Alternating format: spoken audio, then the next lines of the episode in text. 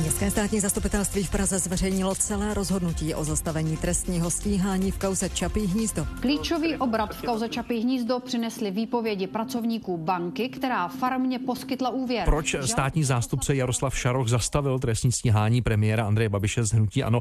Server iRozhlas.cz nahlédl právě do klíčového rozhodnutí Městského státního zastupitelství v Praze. Po týdnech dohadů zveřejnilo Městské státní zastupitelství v Praze 90 stránek textu, ve kterém Jaroslav Šaroch Šaroch vysvětluje své rozhodnutí zastavit trestní stíhání obviněných v kauze Čapí hnízdo. Víme víc o tom, proč podle něj důkazy nesvědčily o spáchání trestného činu, která svědectví se ukázala jako klíčová a proč státní zástupce nebral v potaz závěry evropských vyšetřovatelů z Úřadu pro boj proti podvodům? Je pátek 20.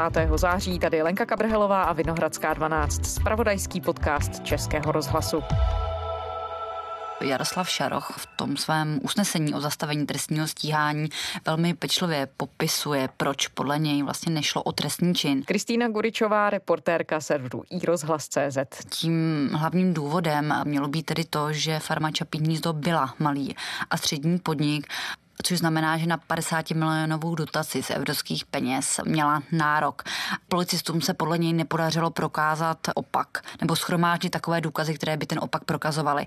A to zdůvodnění je velice detailní, takže si myslím, že po tom přečtení by si každý mohl udělat nějaký ucelený obrázek, proč teda ten případ se nedostal před soud. Teď tedy to zdůvodnění zveřejnilo samotné městské státní zastupitelství. Ty jsi mě po něm pátrala poměrně intenzivně v posledních dnech. Jak vypadá, co všechno v něm je? To rozhodnutí má celkem 90 stran. Je to skutečně velmi pečlivě napsané. Jaroslav Šarou nejdřív teda schrnuje celý průběh té kauzy a své vlastní zdůvodnění začíná psát až na stránce 7 vypořádává se vlastně třeba s tou argumentací Evropského úřadu pro boj proti podvodům, takzvaného OLAF úřadu, který se zabýval vlastně případem už před dvěma lety a stejně jako teda čeští policisté konstatoval to podezření z dotačního podvodu a pak tam popisuje třeba i to, proč vlastně ty údaje v žádosti o dotaci nebyly podle něj nějakým způsobem důležité, protože kriminalisté tehdy, když obvinili Andreje Babiše a jeho blízké z dotačního podvodu, tak argumentovali i mimo jiné tím, že uvedli nepřesné údaje, nepravdivé, že některé údaje zkreslili. A on vlastně v tom rozhodnutí řekl, že tyto údaje nebyly důležité, protože dotační úředníci si nevyžádali podrobnosti a pracovali s tím, co měli. Víme teď s těmi všemi informacemi, které máme k dispozici, víc o myšlenkovém postupu státního zástupce Šarocha? Tak to samotné rozhodnutí je vlastně takový vhled do Šarochovy duše. My a ostatně i všechna ostatní média jsme vlastně jeho vyjádření k té věci scháněli několik posledních týdnů. Tady Kristýna Budečová z Českého rozhlasu. Myslíte, že byste mi mohl věnovat pár minut k tomu vašemu rozhodnutí ohledně Čapího hnízda? Nezlobte se, já to nebudu komentovat. Já už dělám jiné věci a už prostě eh, to jde trošku mimo mě, už prostě jsem hmm takže zaměstnán jinými problémy. Dotazy opakovaně odrážel tím, že nemá čas a že musí pracovat. Nám se vlastně ho ale nakonec podařilo rozmluvit po telefonu. Odpověděl nám tedy na několik otázek a my jsme se právě mimo jiné ptali i na to, proč ta problematika malého a středního podniku, na které to vlastně ve finále celé padlo, proč se to neřešilo už před těmi dvěmi lety, když rozdávali obvinění v kauze Čapí hnízdo. Že se na to nepřišlo před těma dvěma lety a jestli vlastně eh, tam i... Na to se nemohlo přijít, protože bylo potřeba procesním způsobem opatřit důkazy, které něco potvrzovaly, něco vyvracely a na mhm. základě toho teprve se to mohlo udělat. A on vlastně tvrdil, že to podezření skutečně bylo důvodné, ale nepodařilo se nás chromážit takové důkazy, které by ten podvod prokazovaly. A jste jim říkali, že se na to musí dát pozor, že skutečně to je vlastně ta věc, na které to může spadnout. To už jsem psal v rozhodnutí o stížnostech obviněných uh-huh. do, zahá, do usnesení o zahájení trestního stíhání. On sám vlastně to hájí i tím, že policisty upozorňoval na ten nedostatek důkazů už loni v květnu, kdy tedy rozhodoval o stížnostech proti obvinění, tehdy vlastně zastavil i stíhání místo předsedy hnutí Ano Jaroslava Faltníka a dalších třech manažerů Agrofertu. Je dobře, že státní zástupce potvrdil ty slova pana Faltínka ještě předtím, než byly volby, jsme se k tomu vyjadřovali. Podle deníku právo se zrušené stíhání týká kromě Faltínka také členů představenstva společnosti ZZN Pelhřimov, Zdeňka Kubisky a Jana Platila. Právě tato firma dřív Čapí hnízdo vlastnila. A právo taky píše, že státní zástupce zrušil stíhání i Luďka Kalivody, který byl v tehdejším představenstvu společnosti Farma Čapí hnízdo. A v té době právě vyšetřovatelům zúžil to zorné pole pro vyšetřování právě na tu problematiku malého a středního podniku, ale i přesto se jim nepodařilo prokázat, že by ta farma ty podmínky pro udělení dotace nesplňovala.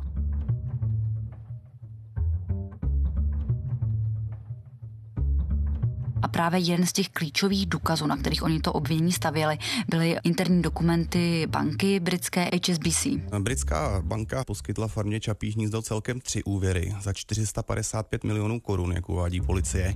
Od bankovního domu získala interní zprávu týkající se těchto úvěrů. Z ní vyčetla, že i banka měla za to, že za farmou Čapí hnízdo stál Babiš a koncern Agrofert. Na stavbu Čapího hnízda by podle policie banka 100 miliony jinak nepůjčila. Potřebovali k tomu ještě výpověď banké bankéřů a dlouho se nedařilo sehnat, protože většina těch bankéřů žije v zahraničí a vyslechnout se je podařilo až na sklonku roku 2018. A právě jejich výpověď měla být vlastně zlomová v celém tom případu.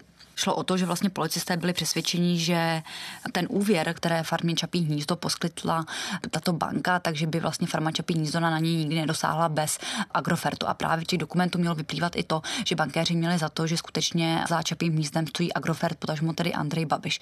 Ale právě z těch výpovědí vyplynulo, že to tak nebylo, nebo respektive ty výpovědi to vyvrátili. Takže vlastně policisté přišli o ten hlavní klíčový důkaz, který měli. Pro představu tedy, takže policisté něco vyšetřují čtyři roky a od nějaké fáze jsou potom v poměrně úzkém kontaktu se státním zástupcem Šarochem. A ten tedy je už třeba před rokem začal upozorňovat na to, že ty důkazy nemusí být dostatečné. Přesně tak. On to dokonce napsal v rozhodnutí o stížnostech proti obvinění některých aktérů kauzy Čapí hnízdo a tam přímo napsal, že skutečně ta důkazní situace se mu jeví slabá a že je potřeba shromážit ještě další důkazy, které by to podezření podpořily. Takže on se domníval v tu chvíli, soudě podle toho, co teď říká, že ten trestní čin, který se policisté rozhodli vyšetřovat a on by měl tedy dát dohromady argumenty pro to, aby ten případ mohl jít k soudu, že to prostě neobstojí. Přesně tak. On měl za to, že těch důkazů není dost a chtěl, aby policisté toto doplnili a zřejmě do značné míry spoléhali právě i na výpovědi těch bankéřů, kteří to ale nakonec vyvrátili. Podařilo se někdy někomu spojit s těmi dotyčnými bankéři? Víme vůbec, kdo jsou? Tak my zhruba víme, o koho se jedná. Jsou to tři bankéři, jeden ze Švýcarska, jeden z Prahy, jedna paní z Londýna. Ty jejich jména se v médiích neobjevily, nechtějí je komentovat obhájci obviněných nebo dříve obviněných, ani městské státní zastupitelství, jednoduše s ohledem na ochranu osobních údajů. Ale dostihnout je tak, aby je někdo mohl konfrontovat nebo se jich zeptat na to, co mohlo být obsahem těch jejich výpovědí, to nevíme. To nevíme. My se o to samozřejmě pokoušíme, ale zatím to nevíme.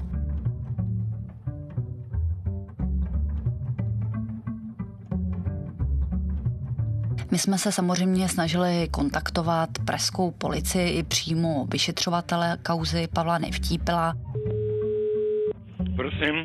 Eh, dobrý den, u telefonu Tereza Čemusová, volám z Českého rozhlasu, mluvím s panem Nevtípilem. Hm. No, mluvíte, ale já se s váma bavit nebudu, jo? Ale ve chvíli, kdy jsme se mu dovolali do kanceláře, on se nám představil, my jsme se mu představili, položili jsme první dotaz, tak on vlastně ten telefon položil. To je jedno. Nebudu se vyjadřovat k ničemu, jo? Naschle. Ono na tu kauzu platí, nebo i platilo velké informační embargo, kdy poskytování jakýkoliv informací si vyhradilo městské státní zastupitelství v Praze. Na druhou stranu policisté to vyšetřování ukončili už letos v Dubnu a od té doby se vlastně k tomu nechtěli už nějak vůbec vyjadřovat. Všechno to šlo za městským státním zastupitelstvím.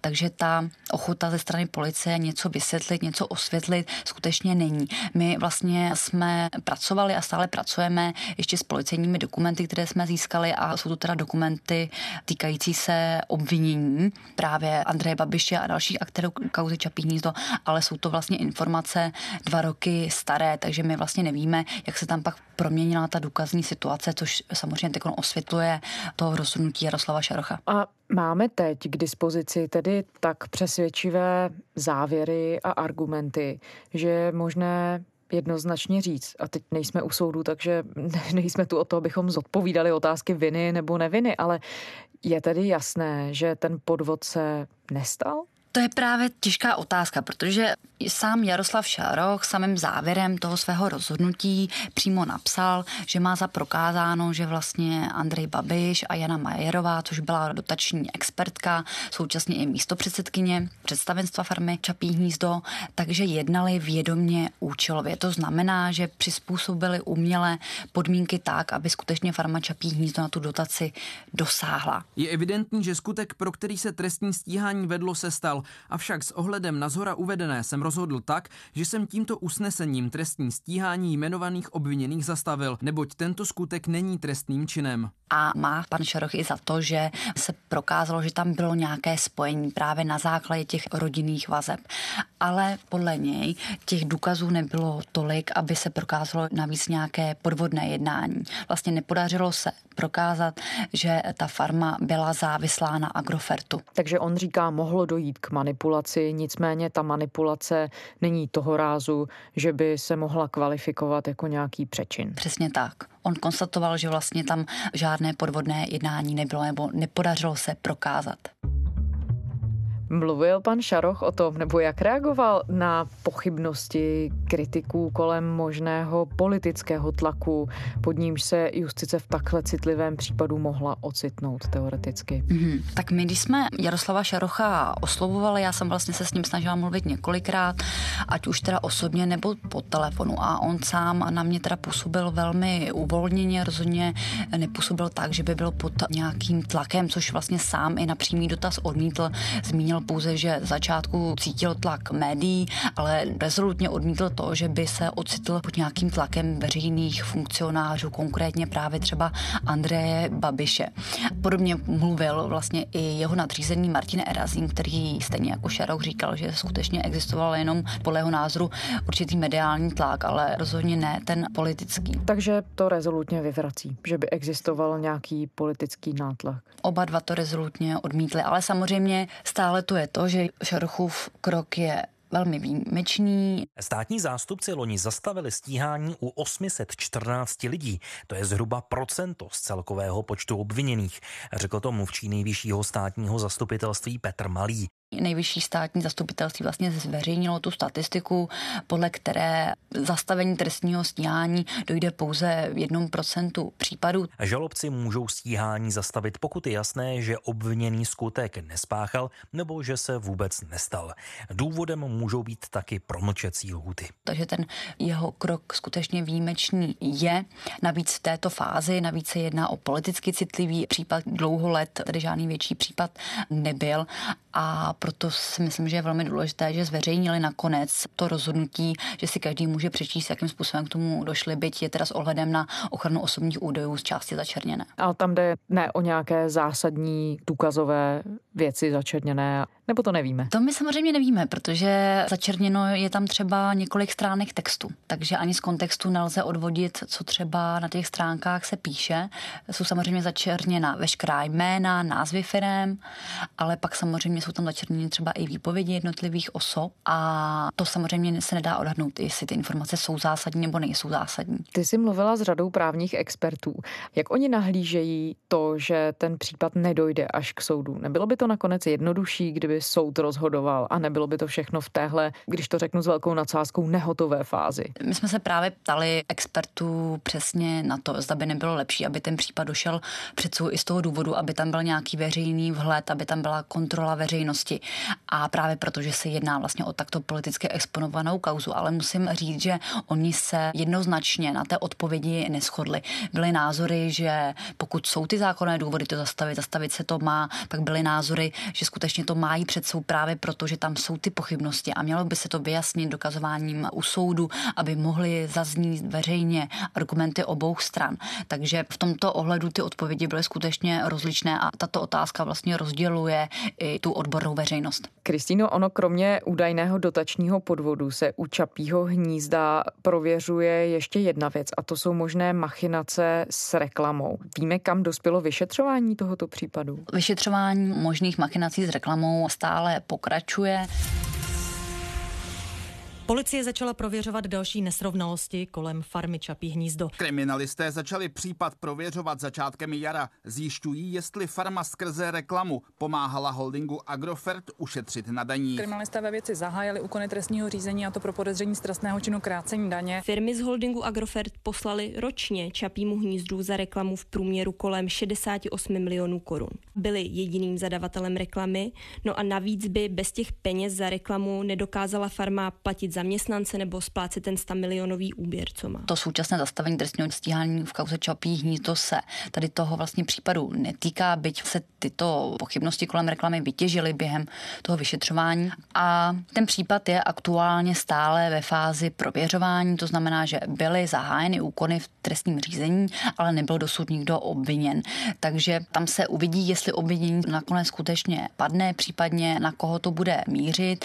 Jinak my vlastně teď víme, že na ty nesrovnalosti ohledně reklamy už upozorňoval znalec, který dělal vlastně posudek pro dotační úřad, když se o dotaci žádalo. Posledně na to upozorňovala i společnost Česká znalecká, která teda vytvářela posudek pro policii a stejně tak na to upozorňoval Evropský úřad pro boj proti podvodům. Takže uvidíme, do jakého konce to dospěje, protože ta reklama vlastně je podle těch dotačních expertů, které my jsme dříve oslovovali, skutečně jakoby problematická oblast, kde může docházet k daňovým únikům. Nicméně pakliže by se nějakým způsobem tahle celá věc vyšetřila, tak může vysvětlit napojení farmy Čapí hnízdo na Agrofert? Nemyslím si, že by to mohlo vysvětlit napojení na Agrofert, protože tam ty okolnosti prodeje reklamy jsou už známé.